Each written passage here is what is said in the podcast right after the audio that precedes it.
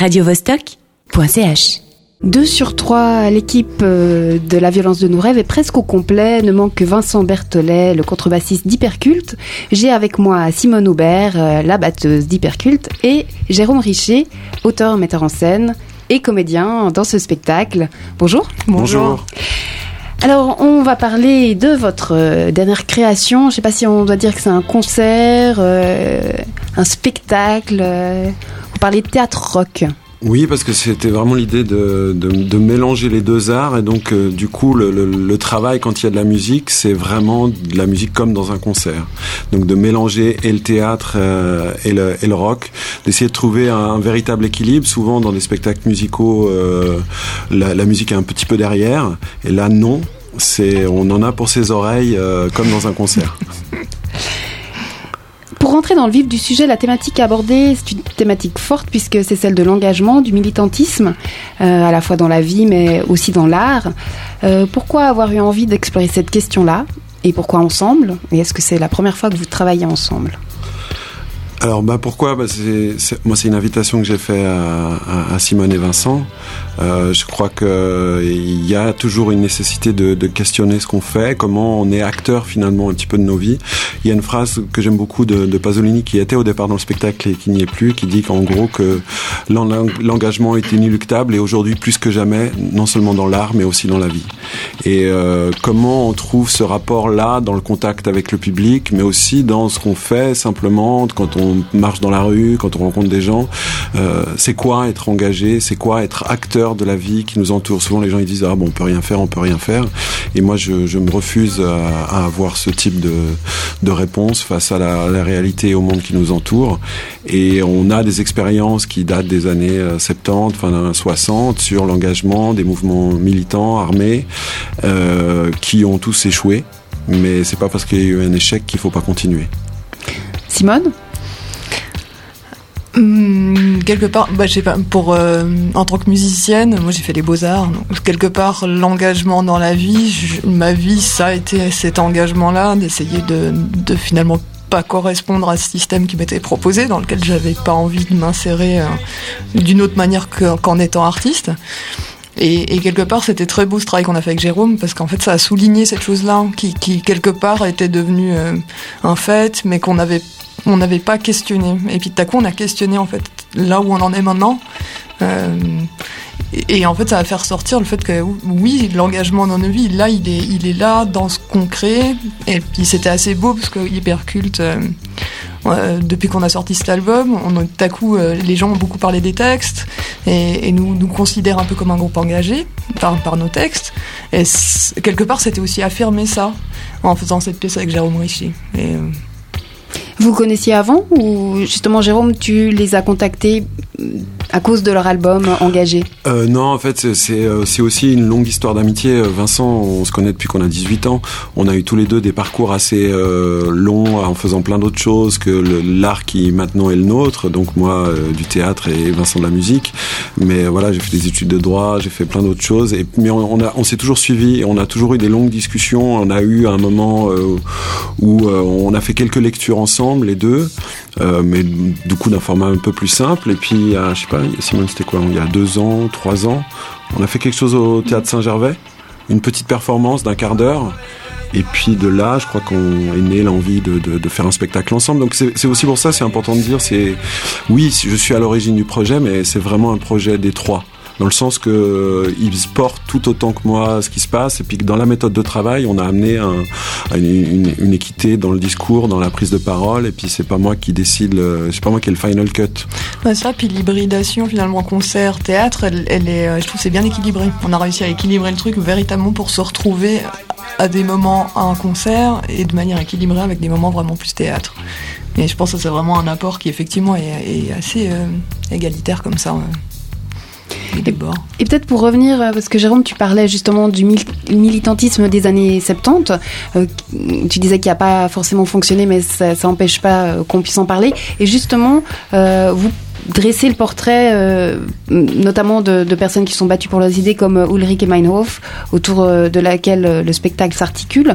Peut-être déjà nous resituer ce personnage dans la réalité bah, Ulrike Meinhof, c'est vraiment une figure essentielle de l'engagement, pas simplement parce qu'elle a été une des fondatrices de la fraction Armée Rouge, donc qu'on a appelé pour certains la, bande à Bader, mais qui, qui, est là les réduire simplement à des gangsters. C'est d'abord aussi une intellectuelle dans, une époque où les femmes n'avaient pas forcément accès à la télévision. Et euh, c'est une femme qui euh, était une rare femme jeune, de gauche, euh, et à s'exprimer dans un monde d'hommes en costume et plutôt beaucoup plus âgés.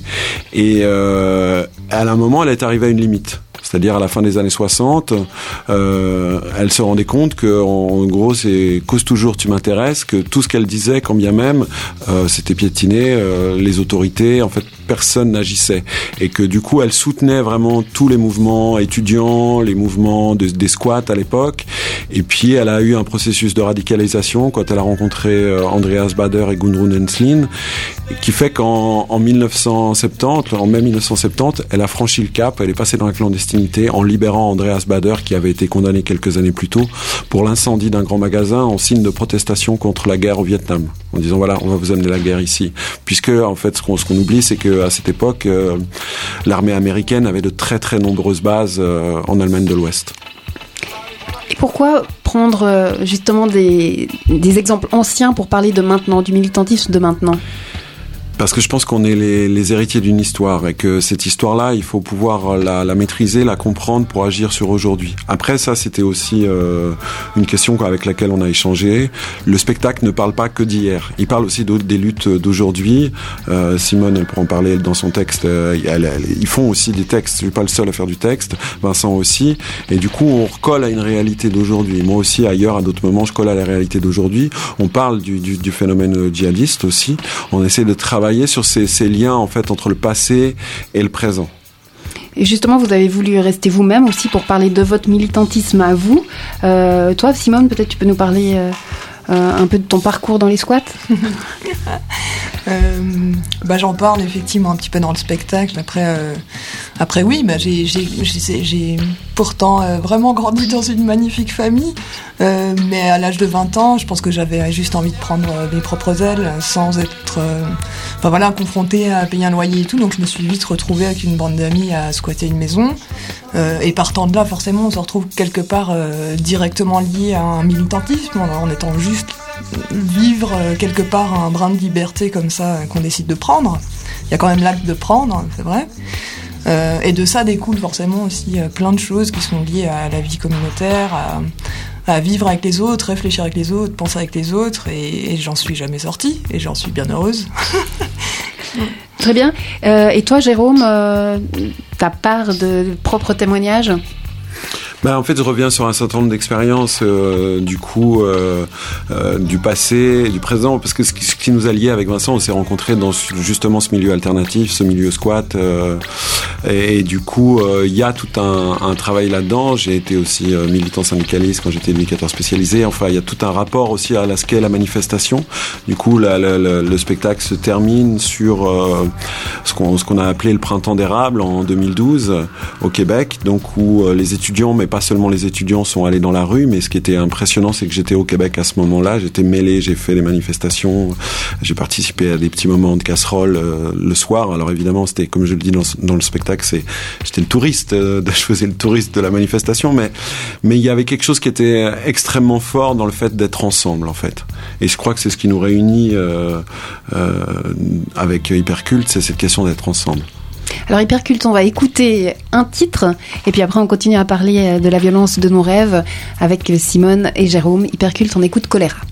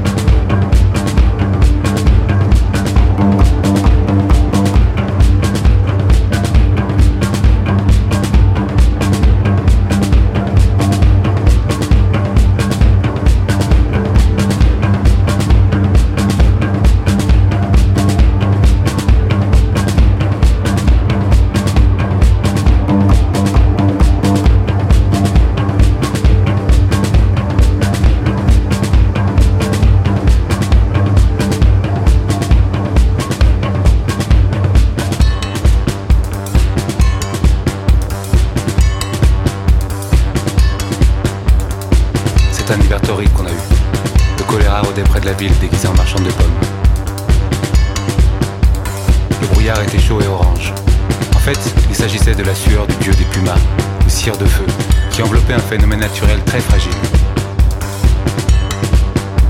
Comme ce phénomène ne s'appelait pas Blanche-Neige, il ne croyait pas aux marchandes de pommes. Alors il a dit Salut, choléra d'une voix forte, la pauvre vieille dame est tombée en poussière. Comme tout ceci se passait dans un endroit très privilégié où il n'est pas question de mourir de faim toutes les 5 minutes, alors on pouvait respirer un peu. Ça n'empêche pas que les églantiers ont bourgeonné en janvier, les pendules ont créé des choses invraisemblables et que les serpents se sont couchés ronronnant au pied de l'agneau à tête de mule, et que la neige s'est arrêtée de tomber à 3 cm du sol pour ne pas étouffer un phénomène naturel très fragile, mais bien improbable.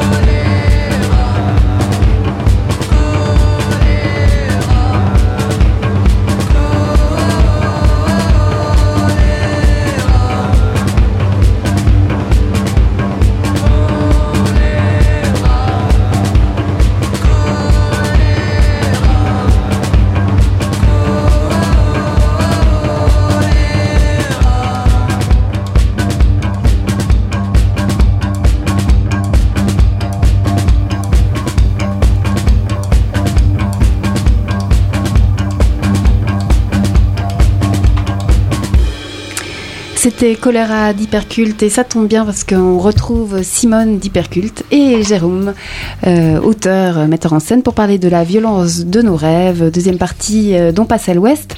Euh, pendant cette pause musicale, euh, Simone me rappelait, euh, euh, me rappelait pourquoi Ulrike Meinhof tu peux peut-être euh, Bah, c'est juste, ouais, une petite chose que j'aurais ra- finalement rajouté quand euh, on a on a parlé du pourquoi la figure d'Ulrika Meinhof tout à l'heure. Et juste moi, ça me rappelle, ça me ramène toujours au fait que bah c'est la fin des années 60 et qu'en fait, euh, j'ai- je n'étais pas née, mais ça m'a atrocement choqué d'apprendre que en fait les femmes euh, n'ont pas eu le droit de vote en Suisse jusqu'à ultra tard. Et je veux pas dire de bêtises, j'ai l'impression que c'est 71. Ça dépend des cantons, mais Voilà, et qu'en fait, même dans certaines communes, effectivement, je crois que pour se mettre en place, ça a même pris jusqu'à 91. On dit 90 dans le canton de Vaud, 80, non, on dit 91 tout court en Suisse. Euh, et, et moi, je- en fait, quelque part, de, ça, ça donne encore plus de, de force, quelque part, à l'engagement de cette femme, et, et, et aussi des clés de, de lecture sur effectivement tout un archivage qu'on a effectivement vu pour monter cette pièce, pour la création. Où, euh, bah oui, la posture de la femme à l'époque était pas, pas du tout la même qu'aujourd'hui. Et sur euh, cette histoire de l'Allemagne, euh, Jérôme, tu as une histoire personnelle euh, En fait, on en très a- particulière. On en a les deux, mais c'est vrai que moi, il y a que moi qui raconte la mienne.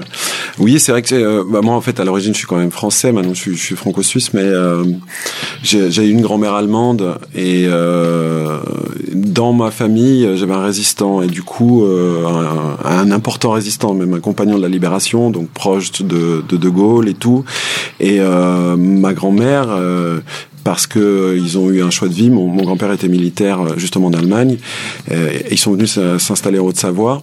Et c'était la salle. Et il y a eu un espèce de marquage social extrêmement fort par rapport à ça qui fait que moi-même, plus tard, à l'adolescence, j'ai refusé d'apprendre l'allemand. J'avais intégré ce truc très français de ce conflit entre les Allemands et les Français, euh, et donc du coup les salles alors que ma grand-mère elle-même était allemande, mais en même, en même temps, la maison, il y avait un, il y avait interdiction de parler allemand. Donc il y a tout un espèce de maelstrom que j'ai réussi à déconstruire en me disant, mais, mais voilà, euh, parce que c'est salle Bosch, mais ça peut être euh, salle arabe, euh, salle rome, tout ce qu'on veut à ce niveau-là. C'est-à-dire comment on va stigmatiser quelqu'un parce qu'on va lui, lui, mettre une étiquette dessus. Et euh, c'est vrai que le- ce texte-là, j'en parle et, et je le dis à un moment, c'est peut-être aussi le, un des intérêts d'Ulrike Meinhof parce que je j'ai aussi travaillé sur d'autres figures qui sont plus en Italie, mais là j'ai aucun lien euh, historique, physique, on va dire, avec le pays. Et euh, cette réconciliation s'est faite à partir du moment où tu as eu un enfant. En fait, je sais pas si ça s'est fait à partir du moment où j'ai eu un enfant. Ça, c'est un autre endroit du spectacle où, euh, en fait, c'est la question de l'espoir. C'est toujours pareil. C'est c'est où se situe pour chacun d'entre nous l'espoir de la construction possible d'un monde euh, différent, à défaut de dire meilleur. Euh, gardons ce sens des, des, des mots. Et puis euh, non, c'est que moi, c'est vrai que j'ai eu l'impression, ça je le dis pas dans le spectacle, mais j'ai l'impression d'être adulte à partir du moment où j'ai eu un enfant. Et euh, avoir un enfant, pour moi, mais c'est viscéral et physique, hein, et euh, c'est croire en l'avenir. C'est-à-dire que je l'ai fait assez tardivement et qu'à partir de là, il y avait quelque chose de très fort qui m'a porté et qui m'a fait aussi me ramener à mes origines.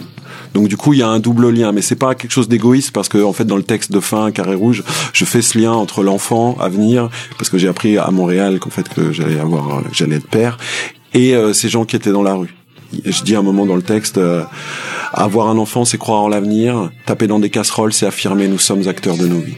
Et tout ça, ça se mélange, quoi. C'est l'incarnation d'un même espoir. Mais après, c'est chacun de faire ce chemin aussi, évidemment. Et c'est va-et-vient entre justement euh, du militantisme passé sur lequel euh, vous, travaillez et votre militantisme présent, de faire des, des va-et-vient. Est-ce que le spectacle est je ne veux pas dire figé parce que c'est un terme peut-être péjoratif, mais euh, est-ce qu'il évolue euh, tous les soirs La première c'est demain, mais est-ce qu'il va continuer à évoluer? Euh, J'ai lu dans le, dans le, dossier de presse que c'est un, dialogue aussi avec le public, ou est-ce que ce que vous avez mis en place, vous allez le garder et c'est un, spectacle en soi avec une première et alors, ce qu'on peut se dire, c'est que bon, il y a des choses sur le dialogue, il y a des choses qui ont été un peu coupées, donc euh, c'est plus exactement ça. Mais en même temps, comme ça travaille sur ce qui moi m'intéressait dans un concert, c'est vraiment ce rapport entre le public et euh, les gens sur scène. Donc du coup, oui, le spectacle va évoluer et il est possible qu'il y ait des choses qui changent progressivement au fur et à mesure des, des dates. On joue quand même 17 fois. Donc, ce qui est pas mal, on joue dix fois à Genève et six fois Lausanne et une fois à, Yverdon. Donc là, on, va aussi appréhender ça et en tout cas, on a travaillé pour faire en sorte que ça reste toujours quelque chose de vivant. Il y a un moment d'improvisation à la fin, donc de pas figer. De toute façon, dans le travail, on a essayé de pas figer parce que la musique, euh, voilà, sinon, on serait tous des fonctionnaires et puis c'est pas le but. Non, tout à fait. Euh, donc on parlait de concert, euh, d'un mix. Hein, c'est vraiment un concert. Est-ce que euh, ça pourrait euh, devenir un CD à la fin, la musique euh, de ce spectacle? Alors, Avec ou sans les textes? Avant même de se mettre sur la création, on s'est imaginé effectivement pourquoi pas aller enregistrer deux morceaux, faire un 45 tours, ou en tout cas marquer effectivement cette création-là aussi d'une petite production, même justement symbolique avec le morceau. Euh, c'est pas non plus, je pense, même réuni euh, les, les, les, quelques morceaux qu'on a créés pour cette pièce, je pense que ça fait pas un album. Mais c'est pour ça que je pense qu'effectivement, euh, de s'offrir un petit objet support sonore comme ça, enfin j'espère bien que ça aura lieu. Après, je pense que là, pour le coup, c'est la générale ce soir. La première demain, c'est pas exactement la préoccupation du, du moment. Mais oui, on espère.